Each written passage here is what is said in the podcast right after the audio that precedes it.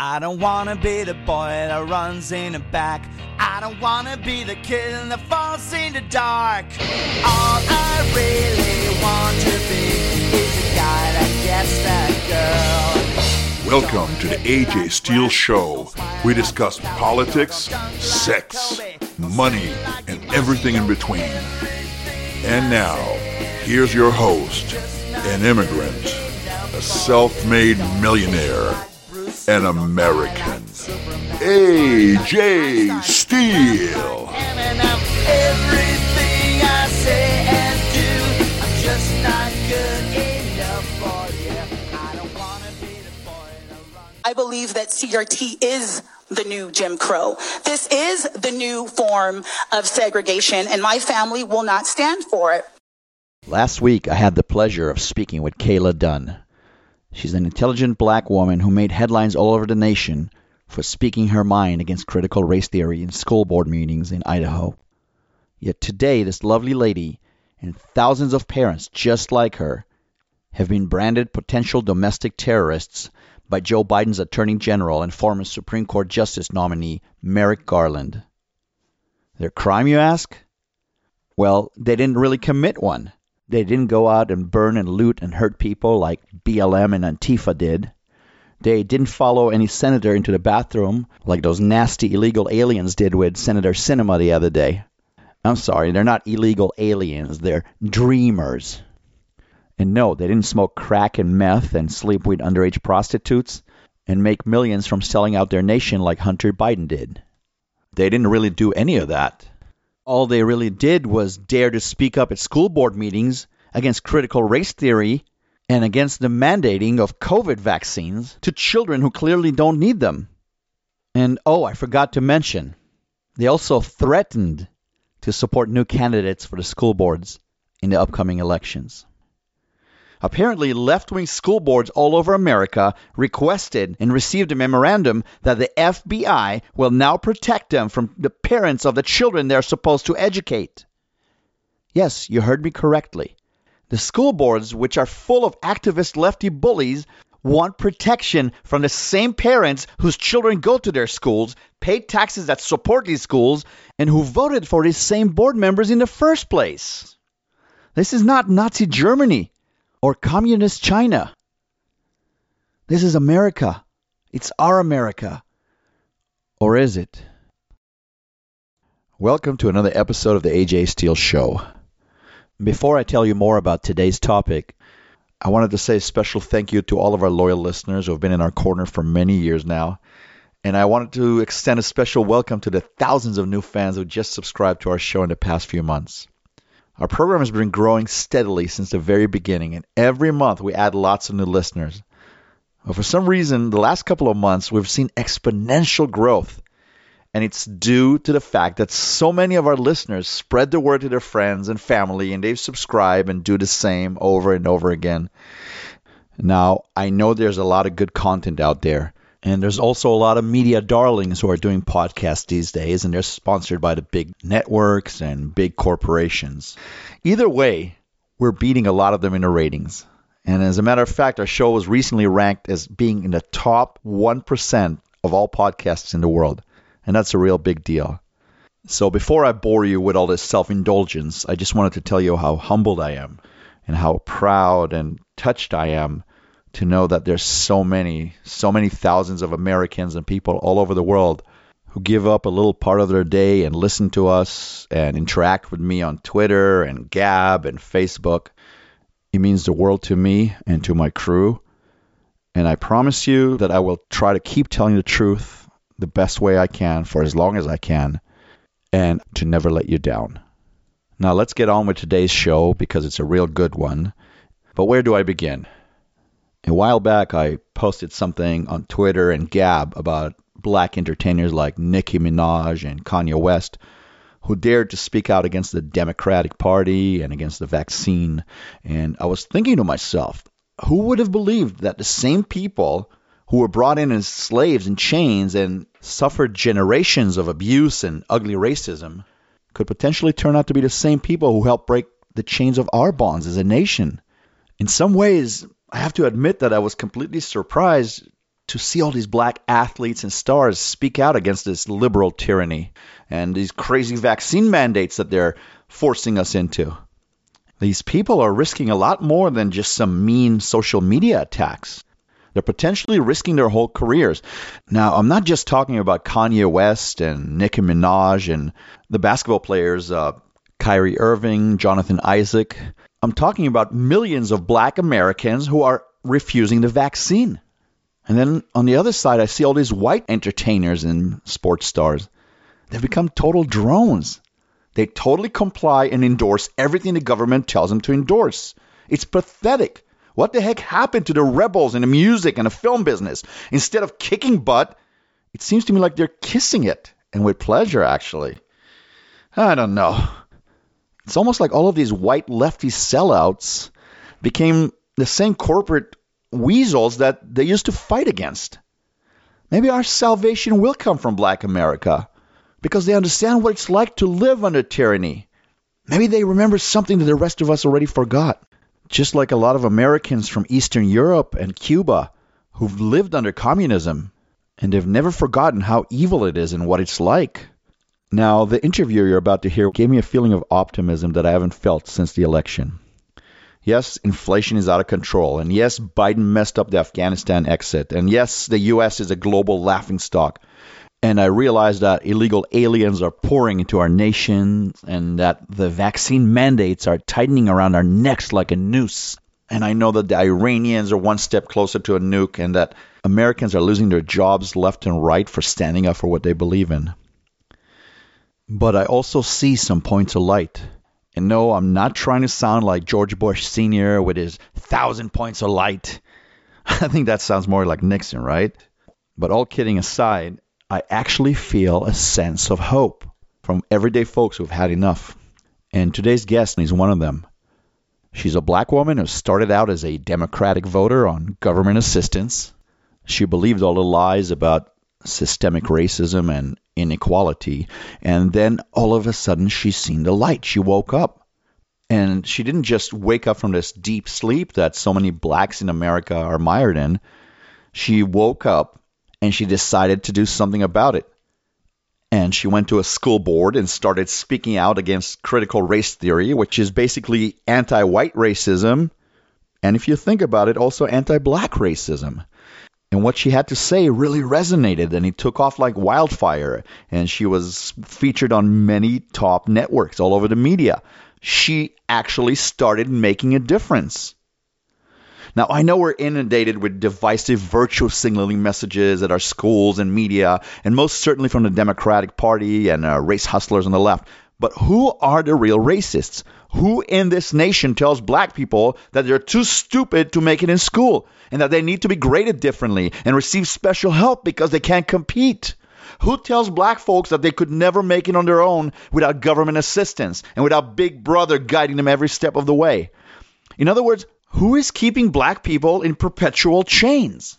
Who made them completely dependent on others for their existence and survival in a nation full of opportunity? Not to mention, which party tells black people that it's okay to get high? It's okay to act like thugs. It's okay to have millions of abortions. Or it's okay to live as single welfare moms. No, it's not the conservatives who relegated this whole community to a state of helplessness and zero upward mobility. It's not the conservatives who push black people to leave the church and the family structure. It's not conservatives who have relegated these people to a mediocre, low expectation life. It's white lefties who did it. It's the Democratic Party who have kept black people at the bottom of our economic ladder while all other races moved up. It's the Democrats who have become the modern plantation owners, giving black people just enough food and just enough new basketball shoes to keep them from rising up. Yeah, I know too many of these white lefties with BLM stickers on their cars and signs on their lawns. And most of them have zero black friends. And trust me, they absolutely want to keep it that way. Now, I better calm down before I say something that's going to get me banned from the internet and from social media and from doing this podcast. But I have a short story that I'm going to tell you now that will illustrate my point. A couple of months ago, I was driving and I saw a bunch of people holding up signs, BLM signs. They were mostly in their 60s and 70s. I'm sure you know what kind of people I'm talking about. They're those Prius driving old hippies, and they're always out there trying to save Mother Earth. And naturally, they're all white, and they're all in this very wealthy town right next to where I live that has literally no black people living in it. So just for fun, I stopped my car and I asked one of them, and he was wearing this rainbow flag hat and he was holding this anti-racism sign. I asked him, "How many black friends do you have?" And he started stammering, uh, uh, uh, uh, and he had no answer. And then I asked him if he loves black people so much, why is he standing here in the middle of a lily white neighborhood? Why not go into the inner city and actually help black people out? I mean, he cares about them so much. And again, he was stammering. He had no answer. Look, these phony racists, they never have an answer. All they have are signs and slogans and a Starbucks cup in their hands. The next month this is amazing. I just drove by and I saw the same idiot again. And this time, him and his old buddies, they're holding a sign supporting illegal aliens and they were screaming, No humans are illegals. Do you get it? This is the left. They perfected the concept of divide and conquer. They live in their white neighborhoods as far away from minorities as they can. They scream to high heaven about discrimination and how America is a racist nation. And yet they're the ones oppressing the blacks. They have always been the ones oppressing them. But now they do it under the guise of tolerance. I think it was Charles Baudelaire who said that the greatest trick the devil ever pulled was convincing the world he didn't exist. And then someone else, I don't remember his name, said that the second greatest trick the devil ever pulled was convincing the world that he's the good guy. Ladies and gentlemen, I hope you stick around to hear our interview with Kayla Dunn. She's a smart woman who personifies the American spirit of freedom that so many of us seem to have forgotten already. And I also hope that you keep spreading the word about the AJ Steel Show and subscribe to it if you haven't done so already. We will be right back.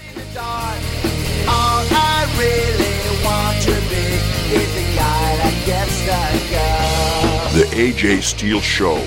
Think of your loudmouth best friend, hated by all the wives, because he tells it just like it is. Finally, see your love belongs to me. Kayla Dunn, welcome to the AJ Steel Show. Hi, AJ. Thank you so much for having me. It's a great pleasure to have you on with us, and I know you've been all over the place getting interviewed by major networks and speaking to school boards about critical race theory. But I want to start at the very beginning. You're a mother and you're a proud black woman. And you do know that you're not following the script, right? I mean, you're supposed to be complaining about oppression and getting government assistance and fighting systemic racism and, you know, the BLM hat and the shirt and all that stuff, but you're not doing any of that. When did you start when, when did you start thinking for yourself and why? You mean when did I wake up? I yeah, no, no, no. I would be considered their, I guess, Uncle Tom, and you know whatever they whatever else mm. they want to call me, traitor, you know, bad wench. It's just it's just stupidity on steroids. So I started. Um, I consider myself uh, a Democrat. I, you know, now that I think about things, I, I probably was never a Democrat, um, but in the Black community uh, there is a big push to be like social justice warriors, and that victim mentality is very big in the black community. And so I grew up around a lot of like pro black people. Mm-hmm. And so I just thought, you know, I'm supposed to vote for black people. I'm supposed to, you know, push this social agenda, and I'm supposed to be a part of the oppression party. And so I think it was, you know, I did vote for Obama. So right after Obama, I started to see some of the things that he was doing, and I thought, you know, why did I actually vote for this guy? And and just like many other ignorant black people, and I'm just going to say that because it's the truth, I I had no knowledge. I voted for the dude because of his skin color, right? You know, mm-hmm. Ivy League guy, uh, you know, grew up in a well-to-do neighborhood, both parents in the household, but for some reason I felt like he connected more to me than anyone else. It was just it was just stupidity and it was um, brainwashing, if you will, by just my upbringing. Uh, and so I was working as as a sub teacher, and then my partner at the time was a teacher in the district. And right after Obamacare, we saw our premiums go up, probably by like 300 percent. Mm. And we were looking at, you know, how are we going to afford to to keep our health care insurance? We were also just looking at the options of, of keeping our health care insurance and how we were going to be able to afford it. We were even having conversations at that time about uh, you know, going on to the the open marketplace to find affordable health care. I was unable to keep my doctors, and I wasn't I wasn't able, able to even see my doctor. So my, our health care just took a, a complete tank, and so that was one telltale sign. The other thing was his big um, push, and I guess I, I guess I'm rambling, um, AJ, but I saw some of the policies that Obama stood for, and I realized he was not for any people, much less black people. He did nothing for the black community.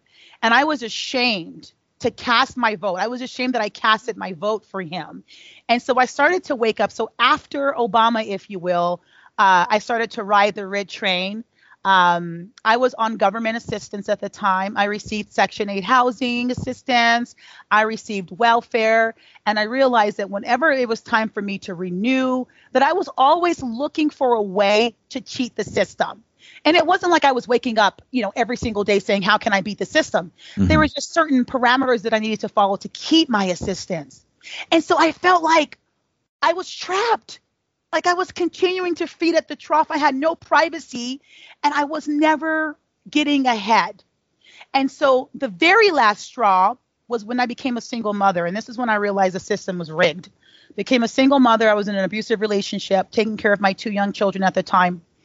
And um, I was getting child care assistance. So I was getting child care assistance for both children, was working two jobs, waiting tables, working another part time job and I was going to college. I was at a community college at that time. And in order to qualify for child care assistance, you have to meet um, certain criteria and you have to participate in a quote unquote qualified activity. And so at that time, school was a qualified activity, right? You're going to school, you're bettering yourself, we're going to help you with child care assistance. Then I got called into the office and they said they were cutting their program and that I needed to make a decision if I wanted to continue to keep the assistance, that I needed to quit going to college. And mm. I just hmm. thought, wait, that's backwards. Of course. I want to become a contributing member to society. I'm trying to better myself. And you rather for me to keep my part time job making minimum wage than to, you know, pursue higher education. And so I just started digging and digging and digging. And that's when I realized I, I don't want to be a part of this system. This is a trap. I'm never going to get ahead like this. But in many ways, you're swimming against the tide, or I should just call it maybe the tsunami of liberal narrative. You're an absolute outlier in the black community, at least as far as I know. Unless if I'm completely wrong, and there's a lot of other black people just like you who agree with much of what you say, and they're just scared to speak out. I, I think so. I, there, I am the I am an outlier. This is what I will say about the black community and, and about the black friends that I currently have.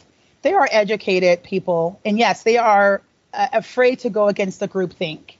A lot of them, in essence, are conservative because we have a strong uh, faith community where we believe in in, in the Bible.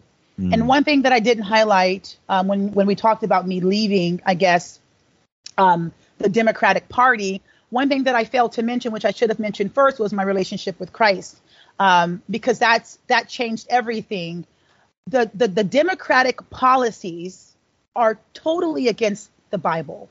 When I look at the Bible and I look at you know my faith, it is very much in essence a, a very traditional and conservative ideology there. And so a lot of African Americans are extremely conservative in that sense. But again, because of the family upbringing, because of the lies that were being told, because of the victimhood mm. uh, and, and that were being sold, I think that it's just a war against those two different worlds for us and just being afraid to go against the group think. And I think it's very easy for anybody to become a, addicted to, to government assistance. And it's not just black people. I know plenty of white people. I know plenty of Hispanics. I live in California, mind you. And it's very difficult to get uh, out from under the thumb of the government once you're so used to them giving you everything. It's like being addicted to drugs. It is. It is. I I have several uh, career um, welfare recipients in my family, unfortunately, to include my mother. Mm. And it is very sad, AJ, um, especially within my own family. For instance, my one of my younger sisters, um, she was having some trouble, and I won't go into too many details, but she was having some trouble, and and I said, hey, why don't you come and stay with me? She had a child, and I said, we'll take care of your child. Don't worry about anything. Just go to school. Go to school, and if you're not going to school, go to work. Right? Yeah. She was dead set on keeping her assistance. She didn't. When you talk about work to someone who's been on the system all of their you know, their entire life, it's so foreign. It is so foreign to them. It is so difficult. Why would I go to work when I can receive, like, for instance, in California, which is where I was born, by the way, AJ. I was born okay. in Los Angeles, raised in the San Fernando Valley. Oh, I'm um, sorry. Um, I know, but hey, listen, aren't you still there? I'm in Northern California, so you can you can blame me all you want. Yes. Yeah, but I feel sorry for you because I'm in Idaho, land of the free and brave, baby. That's what we're doing out here. So you should definitely move because we have a lot of Northerners here.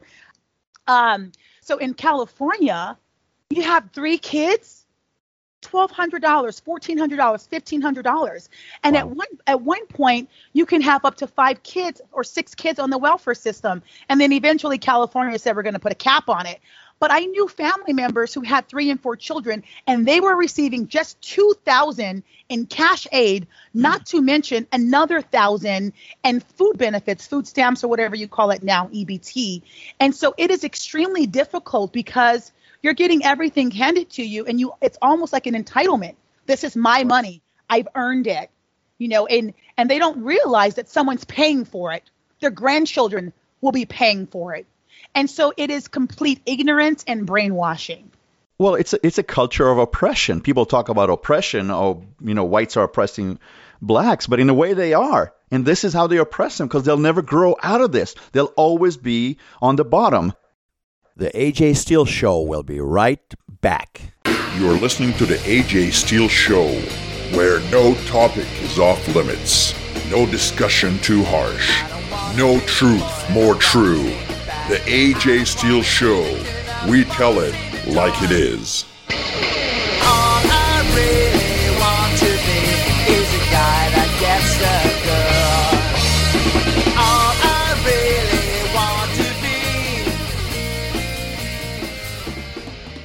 let me tell you something interesting. So I told you I live in Northern California, and you obviously live in Idaho, and I live in a very white community. It's a very wealthy community. I'm probably the only one with a little color that lives here. But this is the interesting thing. All these people are extreme liberals, and they're so homogenous in their thinking. They're absolute virtue signalers. Every other home here has a BLM sign, okay? And the ones that don't have a sign like that, they have signs that tell everyone how they're pro diversity and anti hate. But this is a sad truth. None of these phonies know any black people or any minorities at all, except for maybe their Latin nannies or gardeners, or if they go out to see a Warriors game from time to time. So, this is the interesting thing. These arrogant liberal whites, they're the ones who control the conversation about black America. They're telling black people how to think and act and how they need government help because they're basically incapable of making it on their own. They are the modern slave masters, aren't they? They are absolutely they are absolutely the modern slaveholders right now. And in my speech, you probably heard that's why I said this is the new Jim Crow. What they're doing as far as CRT, that's that's the new Jim Crow. So we know that the KKK founders were Democrats, right? Mm-hmm. And so this is what the liberals do. They are they are the slave owners when you think of it, and they could not continue to oppress the black vote back then. So they felt, you know, hey, if we can't beat them, why don't we have them join us? And so they've been doing everything in their power to keep us feeding at the trough. And unfortunately, it's it's worked because we continue to buy into it.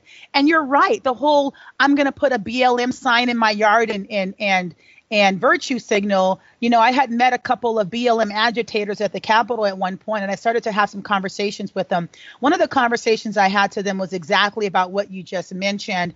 I talked to them about BLM, and if they truly believed in BLM, I don't know if you remember this, but one of the founders at one point, AJ, of BLM said that all white people should deed their homes to black people. and so, so this is what I asked that person. I said, "Hey, you believe in Black Lives Matter, right? You have a sign in your yard. Yeah, okay. Well, I, you know, I have, I have, you know, five black children. Two are almost, you know, at the age where they need college funds. Mhm. Are you willing to write me a check to pay for my black children to go to college? And by the way, can you deed me your home? Can I have your home, please?" And she was shocked. she just, she, she stood there. And, I'm not giving you my home. And well, why not? You believe in Black Lives Matter? How many black people have you helped? How many how many Mm. colleges have you helped to erect an impoverished community? How many how many how many black children have you mentored? None. Because you really don't believe in what you're saying. You are an enemy to black people. You're not helping the black community. You are an enemy to the black community and you don't care about black people. In fact, if you cared about black people, you would support school choice, but you don't because you don't want the black child to go to school with your liberal white children in, your, in those areas. And that's the crux of it. That's the whole point. I have a lot of liberal friends here in the West Coast, in the East Coast, all over America, and they all love illegal aliens. Illegal aliens this, illegal aliens that. Let's help them out. Let's bring them into America. But none of them want them in their own homes, or in their neighborhoods, or in their children's schools for that matter. It's funny because you won't see them inviting any of them over for dinner. It's like, well, black people are suffering and black people are oppressed. Well, how many black people do you know? You're looking at one right here, and you can't even have a conversation with me. I'm not oppressed, and you are not better than I am simply because of the color of your skin. And for you to suggest anything else, in in essence, that is racism. You are the true racist. Kayla, you're absolutely right. And let me switch topics just a little bit. So, personally, I've been a fan of Martin Luther King Jr. ever since I heard about the civil rights movement. And I actually visited the Lorraine Motel where he was uh, assassinated in uh, Memphis, Tennessee. And I visited the Civil Rights Museum. And I read a couple of biographies about his life. His message had everything to do with wanting black people to be treated equally and judged on their own merit. He didn't ask for special favors. He just wanted the God given right of black people to be treated fairly on a level playing field. Now, I wanted to ask you if you feel that any part of his dream actually came true, and also if you feel that his message is even relevant anymore in 2021. No, the social justice back then, AJ, is not the social justice that we're seeing today. Everything that those civil rights leaders have fought and died for right now is just null and void because it's a totally different message right now. Because when you think about just the the, the whole CRT issue, they are judging us based off of skin color, not by character. I, I- imagine, if you will, someone who plays basketball or someone who runs track. Imagine that the team is predominantly white, and within that team, you have about maybe one or two black people in that team. Can you um, can you just imagine if the coach said, "Okay, you know, you're getting close to the finish line, and we want little, and I'm going to be stereotypical, little Jaquan to feel special and important. So we're going to hold the entire team back. Please, you know, please stop running. Let little Jaquan qu- cross that finish line because we want him to feel important and special because he is uh, you know, underprivileged based off of his skin color. Imagine how that, you know, little boy Jaquan would feel knowing that his entire team held back that they weren't living up to their full potential just to be able to push him over the finish line. Nobody likes pity. You know, that's not how you move someone ahead. And when you think about MLK and his message, it is not being honored today. We want equality. We want to feel like we're valued. When you see me, I don't want you to see that poor little black woman. Oh my goodness. Oh my, she can't read or spell or write or she can't do basic math. Oh my goodness, she can't swim. Like all of these stereotypes. Like really? Is, is is that how you view me? And it's it does a disservice to everyone, especially the black community. I agree with you 100%, Kayla. And uh, but we talked about white liberals. But let's turn the light on the black community here for a second. There's plenty of race hustlers like Maxine Waters, Al Sharpton, Barack Obama, who you just talked about, Oprah, Farrakhan. All these people became very powerful and extremely rich from peddling race hatred. Now, you're an up and coming black leader, and your voice is getting heard all over the place. Are there any other black folks in the media? I'm talking about major voices who are truly and sincerely looking out for the black community. Well, I mean, obviously, you know, some of the big names like Candace Owens is out there. Um, and now you have like Vernon Jones who's talking about you know like you know what some of the news networks are doing against black people and all of the race hustling that's happening so you do have some of those names out there i do believe that there are more you know black conservatives out there than we think um, I know that because there are plenty in my community, even in, in which where I live now, just having these conversations, you can tell that their ideology is quite similar. Um, but I don't I don't know if if they're just ready to take the reins on this issue. I believe that God only brings up certain people at a certain time. And but there are many, many African American conservatives out there that are saying, you know what, we we need to get this message out there that we can speak for ourselves, that we can think for ourselves. Not, not only that, but here's the biggest reason why. We need to elevate the black community. And the only way that we're going to continue to elevate the black community is by exposing this radical left liberal ideology um, that seeks to destroy black people by continuing to feed them welfare, by continuing this narrative, this this narrative of, of, of oppression and and this victimhood. And so I'm on a mission to find them. I'm on a mission to partner with them. I've reached out to um, several people that are black conservatives, and I said, hey, let's start a panel you know let's let's start discussing this let's show people there are more people like us who think like this and we're not all the same you know it's very difficult to be doing what you're doing just think of larry elder here's a black man who was running for governor of california and they called him a white supremacist and people believed it so let me tell you a little secret i went to high school with gavin newsom governor of california I don't know him personally, but I know quite a bit about him and the kind of people he hangs out with. He is the richest, most arrogant, most spoiled, uncaring white guy in the world. And you know what? 80% of the blacks in California voted for him. They didn't vote for a guy who came from nothing, from abject poverty, pulled himself up by his bootstraps, and made something out of himself because the liberal white media call this black man a white supremacist. Isn't that isn't that stupid? Isn't it's, that isn't, isn't that ridiculous? But it it shows you the amount of control that the media has, right? You see you see Larry Elder, an amazing, successful black um, you know, entrepreneur, you know, great speaker. And then you look at Obama, right? And so Obama got all of these votes, right? Because they control the narrative. But why not vote for Larry Elder the same way? Why would anyone? Now, I believe, of course, that the election was stolen and that we have a, an illegitimate president in the White House. That aside, there were still African Americans who voted for a guy who has ties to the KKK, or at least gave the eulogy. Uh, hmm. voted, voted, voted for a guy who who has said blacks can't use computers. Voted for a guy, you know, who makes fun of black people. Who said that Obama was one of the first clean, you know, clean black uh-huh. candidates. I mean. And and then voted for a man who said, "Well, if you ain't, you know, you ain't black if you vote if you don't vote for me." and and then all of these Negroes go out there and vote for him. And so I'm like, how stupid. Stupid. I, see, I get so worked up. Let me stop. Let me slow down. How stupid. How stupid. The guy is insulting you.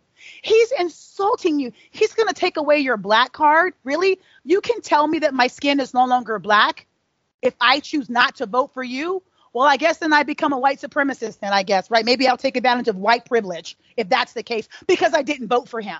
Well, you know, you know, Kayla, I don't interview white supremacists, so we might have to end this really quickly. But last time, last time I looked at your picture, uh, you didn't seem like a white supremacist to me. But who knows, right?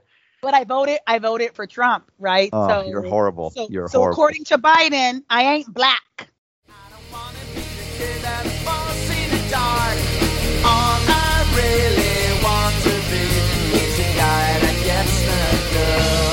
AJ Steel. Not right, not left, just right.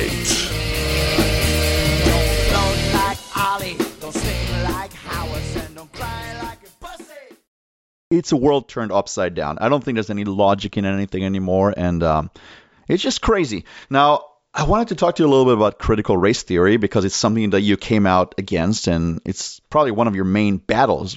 So, the whole concept of it is that everything in our nation comes from a place of racial discrimination perpetuated by white Europeans and their culture and white people individually. And the whole idea is to champion the concept that we, we shouldn't really fight for equal opportunity, but for equity of results. So, what is equity? Equity means that everybody should have equal results regardless of hard work, talent, or intelligence. And this comes from pure Marxism, as far as I'm concerned, not from a place that cares about black people. How do you define critical race theory? So the way that I define critical race theory is is pretty much the same. Um, but again, you mean that the the spirit behind what's happening i know you know we all know the people who are well aware of what critical race theory is it's very marxist right it's that class system it's the the idea of an oppressor and an oppression right it's it's straight out of the communist manifesto or at least or at least a portion of it and so what what i guess the best way to describe critical race theory is this idea of uh, you know systemic racism that is continuing to keep certain people um, down. Uh, certain people are unable to get ahead because of systemic racism. And so that is something that I am absolutely against. And, you know, obviously I can give you several examples of, of, of how that is not true, but that's what's happening. I believe that it is a, a Marxist takeover and it's starting within our schools. It is anti American. And so the best way that they can, you know, take over the world, if you will, is to take over the schools. And if you can indoctrinate a child at a very young age to hate themselves, to hate the other person, and if you can divide us by race, then you can also conquer us. I think that's exactly it. And honestly, uh, like I said before, I don't think this whole thing is against black people only. I think it's against the middle class. It's all about power to the elites and to keep us down in our place. And I don't care if you're black, white, brown, yellow, whatever. They want to keep us in our place. They want to keep us down. They want us buying their product. They want to run the world. That's what it's all about. That's right. It is an anti American curriculum more than it is an anti-black or anti-white. This is this is an attack on the heart of America, the foundation of America, right? We know that the middle class is the heart of America, and so they're trying to, uh, you know, attack every American principle that there is that makes us a great nation. That's what this is all about. This is just pure evil versus good. Now, I want to point out my feelings, and I'm sure you agree with me, that America hasn't always been a perfect country we didn't treat black people, we, I shouldn't say we because it's not you and I, black people were not treated right in America. Slavery was wrong. The stuff that Martin Luther King fought for, the civil rights, he was 100% right. So I don't want to ignore that. But let me tell you, my family survived the Holocaust. My people suffered quite a bit. But I don't make excuses. It happened. Hopefully, it will never happen again. And it's not happening now. And obviously, there's racists in America still. There's white racists, there's black racists, there's Mexican racists, there's Chinese racists. So that hasn't changed.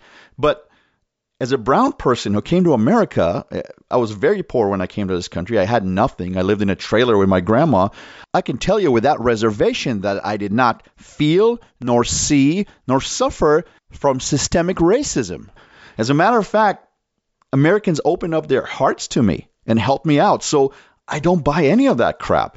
But once again, I don't want to gloss over the fact that we've had some serious ugliness in America. Mind you, much less than most other countries, but it's still a fact. It's a part of our past. Our nation has come a long way, and we need to move on. Yeah, yeah. You know, we are moving. Well, I, th- I thought we were moving forward until you see curriculum that's that's creeping into our public education, such as CRT, that is actually taking us back into Jim Crow.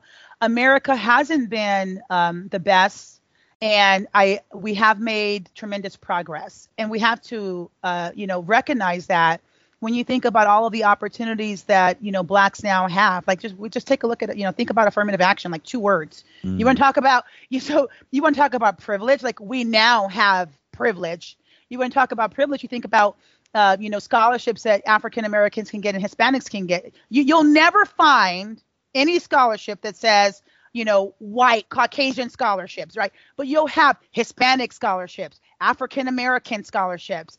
And so we we have access to all of the resources to become to become great entrepreneurs if necessary or great contributors to the economy here in America. You think about all of the immigrants. You, you mentioned your family. Look at look at the test scores with Asians. Look at the test scores mm. with Indians. How is it that these people ethnic people, foreigners are coming here and they're and they're outperforming Americans, not just black Americans, True. all Americans. True. How is that happening? How how is it that they are becoming the business owners of America? That they are o- owning more real estate than we are? What's the difference? Well, first of all, they're not buying into this whole America is a, you know, a, is a racist country because we let everyone in. Mm-hmm. We let we let them all come in. And if mm-hmm. they're willing to work hard enough, AJ, and dream big, and back it up with hard work, then they can achieve great things. How do we know that? Just look around. When I go into a restaurant, I see ethnic business owners. And so I don't have an, you know, when you think about Africans, when they come here, they're owning car dealerships, right? True. They're going Asians, Chinese, they own so much real estate. How is that possible in a racist country? How is that possible, AJ? Well, I'll tell you how it's possible. It's possible because we are being oppressed. And I'll tell you how we're being oppressed. And it starts with the teachers. It starts with the teachers' unions. It starts with my kids having to deal with, I would say, 80 to 90% of teachers who hate America. They're super lefties and they're activists. And they teach our kids that this is a rotten country. They teach our kids that they have no chance without Big Brother or the government taking care of them. And that leads to what I wanted to ask you. You're an activist. How do we counter them? How do we save our kids and our futures? How do we become, for lack of a better word, the counter revolution? Well, so I have some friends in Nevada that started uh, it's called Power to Parent. It's Power to Parent Union. Now, it's not a collective bargaining like union in a sense, but it, it's a union of parents united because we realize that teachers union have too much power and parents don't get a seat at the table. So we've kind of modeled after that, and we now we have one here, and we're we're forming chapters all over uh, the nation because of it. What we need to do to counter this, AJ, is first of all what we should do is not dismantle these current groups, but to bring them all under one umbrella, similar to what the teachers' unions do. Bring them all under one umbrella, give them a proven model, help them to work smarter, not harder, because a lot of us are just scrambling. We're very reactive. Not proactive. We're all spinning our wheels. And so, one thing that we've been doing here in Idaho is we have uh, identified school board candidates so, mama and papa bears who want to run, we have a big election coming up in November. And we've identified them and then we've partnered them with organizations who have provided school board candidacy training. So these are parents that have said, I've had enough. I'm tired of the school boards having too much power and we need help. So we've helped them to identify institutes and we've been training them, working with them, talking about school board structure, the power of the school board, how they can be effective in their community. A lot of cottage style meetings, AJ, that's very important, building relationships. The AJ Steel Show will be right back with the most shocking part of our interview with Kayla Dunn.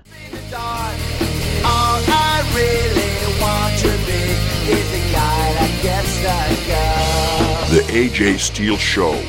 Think of your loudmouth best friend, hated by all the wives, because he tells it just like it is.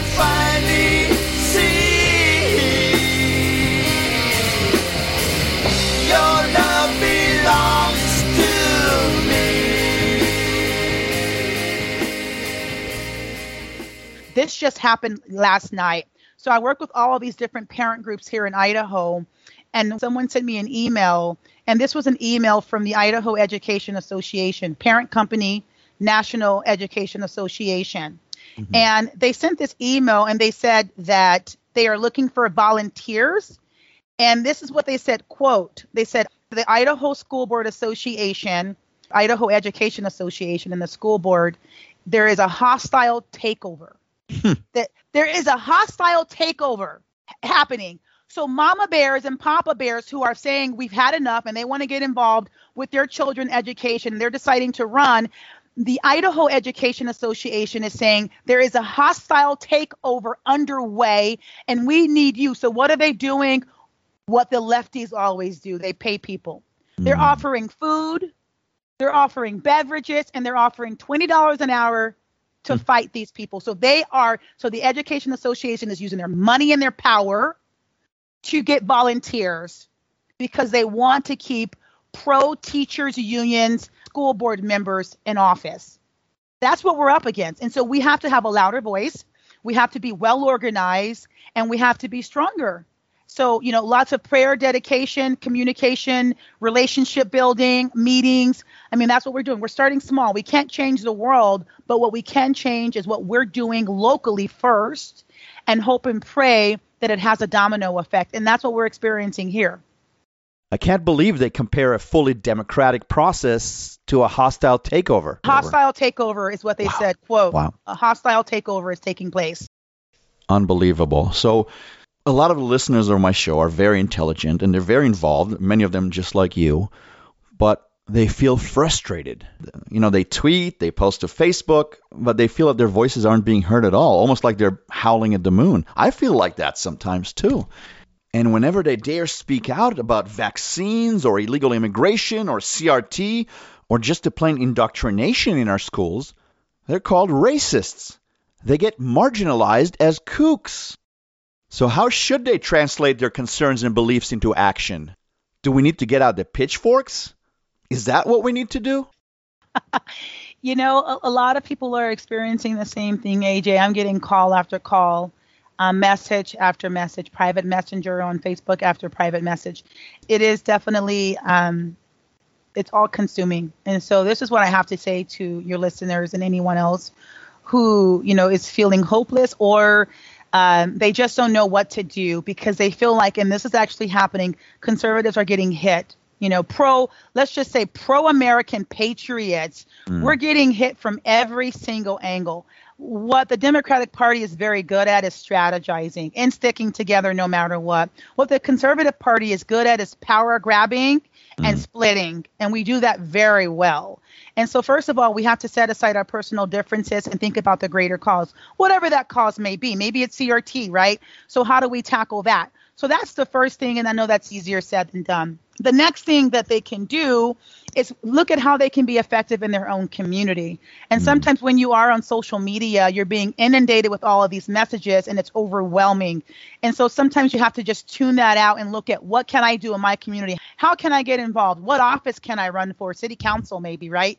Whatever it may be, just start small to get more intimately involved. And I know it's intimidating. You know, maybe they have a past or maybe they have a family. They don't want their family exposed. But until we get pro patriots, pro American, Christian, conservatives in office, nothing's going to change. We're not going to get back to the foundation of America. And the other thing that I would suggest is to start bringing awareness to some of the local elections like we're doing here in Idaho. Um, like this message that we received from the Education Association, we need to start exposing these people for what they're doing. And oftentimes, a lot of what they're doing is is hidden and, and no one's exposing it. So that's what they can do. I would just say run for something if that's not where their heart is. If they have money, donate to certain causes because that that always helps. Like our organization, you know, it's nonprofit, so we need volunteers and we need funding to continue to have people like myself and all of these other parents that are stepping up for those who can't show up, and um, and not get discouraged. AJ, we can't we cannot get discouraged, and we have to stay focused on the goal. What is the goal? You know, we want to keep America great. We want to protect our local school boards. We want to protect our children. Another thing that they can do is just say no. Whether it's a mandate, stand their ground. Whether it, you know, the vaccination mandate, mask mandate for their school, no. And some people say, well, pull your kids out of school. I say send your kid to school with no mask, right? Civil disobedience. Hmm. We send your kid to school with no mask. Those are your tax dollars. You pay for it. Send them to school with no mask. In fact, get a group together of 60 or 70 parents, you know, all at the same school. All of you guys send your kids to school with no mask. That's what you do. You stand up, you say no, you start organizing. You're sounding like Gandhi or MLK, and I like it. now, uh, we're almost out of time, and I wanted to ask you one final question, if you don't mind. where where do you see the future of our nation and our children? Are you feeling positive about where we're going, or do you feel like we've already lost the war? Ah, uh, well, my the it's a very difficult question, AJ. Um, I feel like things are going to have to get worse before they get better, and um, and I believe that because I think even with what we're facing right now, a lot of people still just they just don't get it. Whether it's the black community, whether it's just the conservative community, I still see a lot of talking on Facebook or in social media, and not a lot of action. Right, and I think social media is probably the worst thing that's ever happened to us. It's it's it's, it's really great. There's a blessing in it, but there's it's there's there's so many different negatives to social media. So I I believe that it's going to get worse before it gets better. I do see that there is going to be a light at the end of the tunnel. Um, I go back to faith you know, this is all scriptural. You know, the Bible talks about, um, you know, the division that Jesus did not come to, to bring peace. He, he came to bring division, right? You know, mother against father, a daughter against, you know, a mother. Initially, yes. Right. Initially, that's going to happen, right? We, we all know how it's going to end, but this has to happen.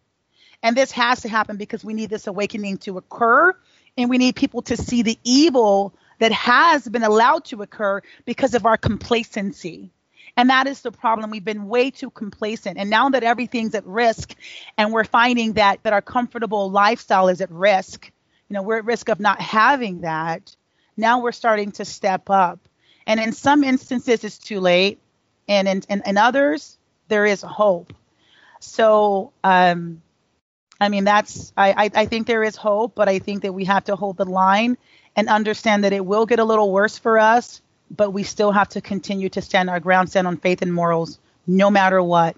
Never compromise. Never compromise. From your lips to God's ears.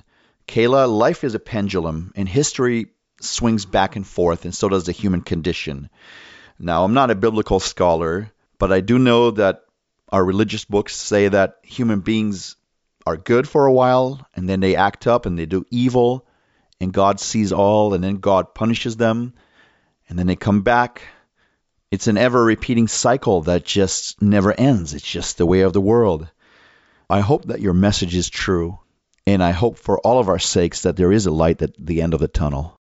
Listen, it's been a great pleasure talking to you. I wish you the best of luck with your family and your children's education, and I really hope that your voice only grows stronger and stronger because you're not just fighting for your kids.